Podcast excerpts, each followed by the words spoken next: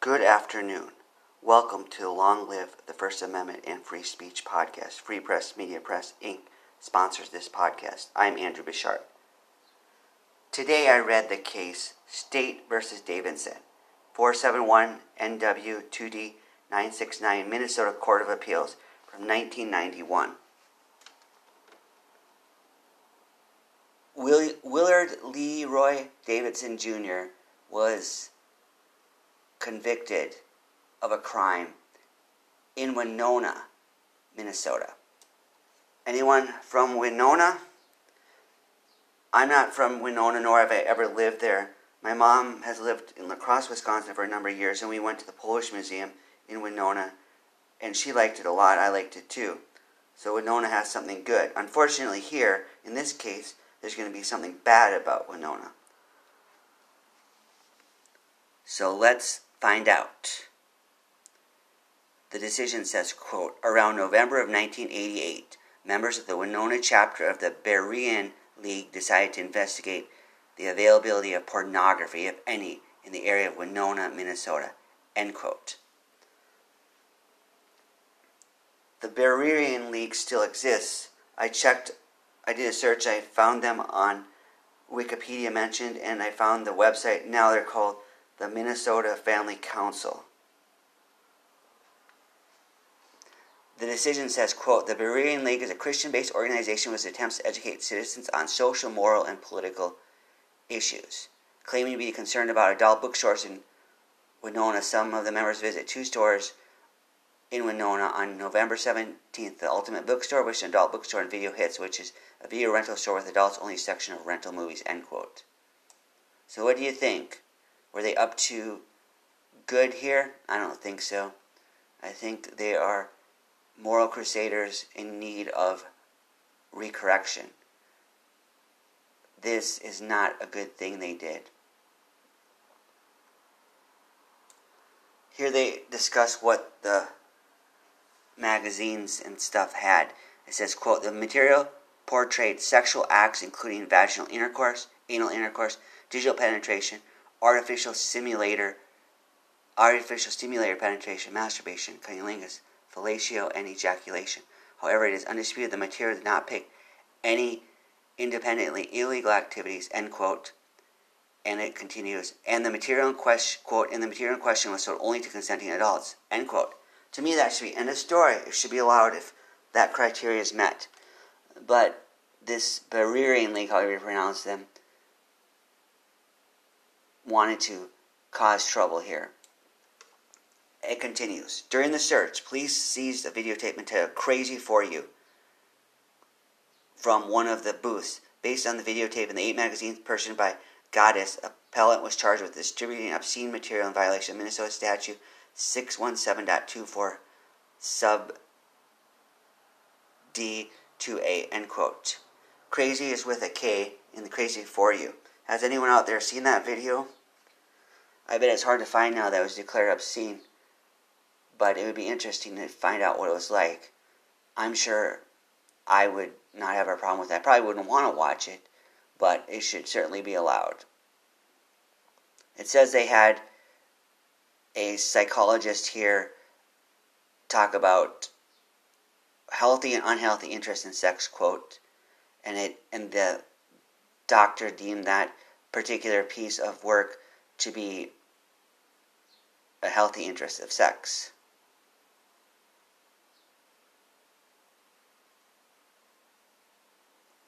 It says, quote, the jury found appellant guilty as charged. The trial court denied appellant's motions for a judgment of acquittal notwithstanding the jury's verdict and for a new trial. Davidson appeals his conviction, end quote. Good job, Davidson. You got to fight this stuff. You can't let the Berean League win, whether it's in Winona or anywhere else. Fortunately, the court had some good thoughts. What were they? Let's find out. Quote, we start with the knowledge that the United States Supreme Court has found obscene material to be outside the normal protections afforded by the First Amendment to the United States Constitution. Appellant argues correctly that Minnesota may give more protection to individual liberties under our state constitution than the protection given under the federal constitution, end quote. Like I've mentioned before in other podcasts, I believe obscenity should be allowed, and so did Justice Black in United States versus thirty-seven photographs, where he believes obscenity should be included under the First Amendment. I'm glad that Minnesota takes it to another level, even farther than our U S Constitution, the First Amendment, which is very good the way it is. It's glad I'm glad Minnesota takes it even further.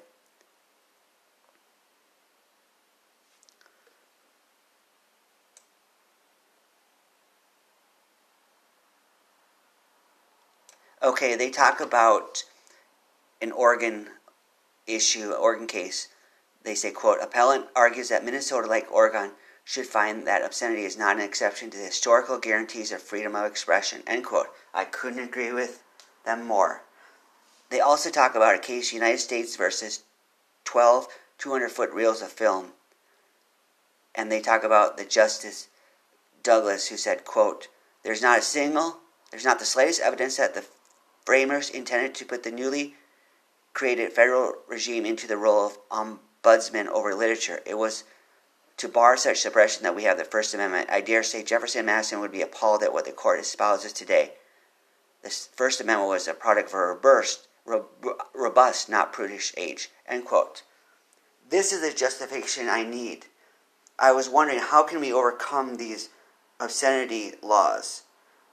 How can we overthrow that precedent? And here's justification for that. This justice thinks these framers did not intend for obscenity to be excluded, and I'm glad they feel that way.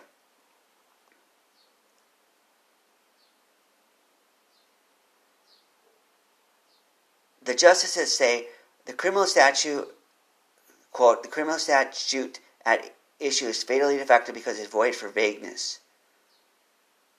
They don't.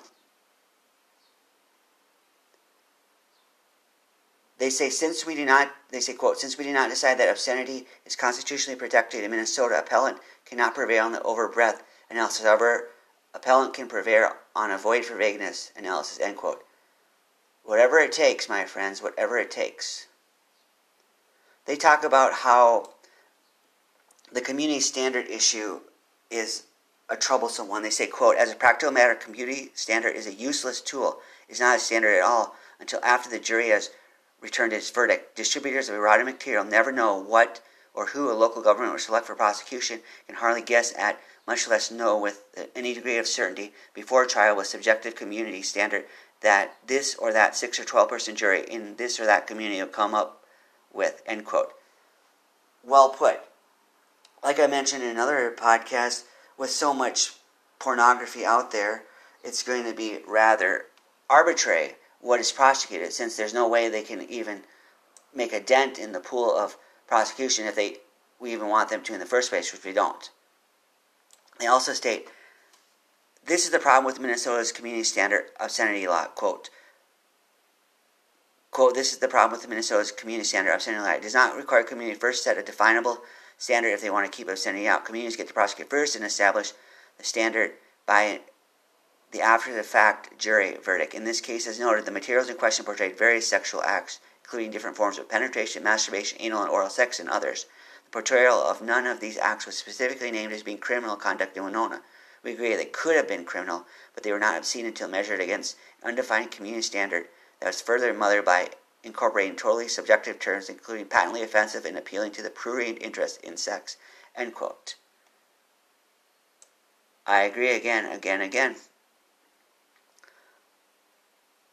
They also talk more about this issue of community standard and how it's hard to t- know what would be under that or not, whether, how do, how do you know? And that makes it very difficult to proceed. They call it an ex post facto prosecution. Good point, I would have never thought of that. So I remember learning about ex post facto laws in government class in school way back when, so it's good that we see this part be alive. They also say, quote, "Only obscenity so vaguely treated, the criminal laws against homicide, theft, et cetera are statewide and define what is against the law," end quote. Another good point. that's to show how different it is. They're saying that obscenity laws are way more open for interpretation than these other laws. A lot of this case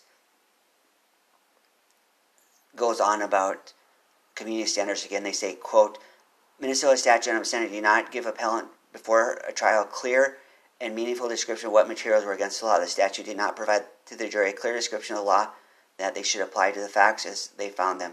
Based on evidence presented in open court as applied, the statute void for vagueness of appellant's conviction must be vacated, end quote. Right on. We want to vacate these proceedings. They also talk about, quote, the right to privacy, quote, evidentiary rulings. And their decision is as follows. Minnesota statute six seventy-one point two forty-one violates the Minnesota Constitution guarantee of due progress because it, due process because it's overly vague. Appellant's conviction pursuant to section six one point two forty-one is vacated, reversed, end quote. The concurring judge also had a good point. He says, quote, well, he had many good points, but one I would like to read to you. Third, he says, quote, third, the highly charged content of a obscenity trial may encourage puritanical and majoritarian views to prevail. Yes, right on. I guess he has another good point. He says, he talks about the community standards, and he differentiates between Porn- pornography and obscenity, however you would define the difference between the two. So I'm glad how this rules. I'm glad that this guy appealed it. I'm glad that he won. Anyone have any familiarity with this case or any similar cases? Let me know.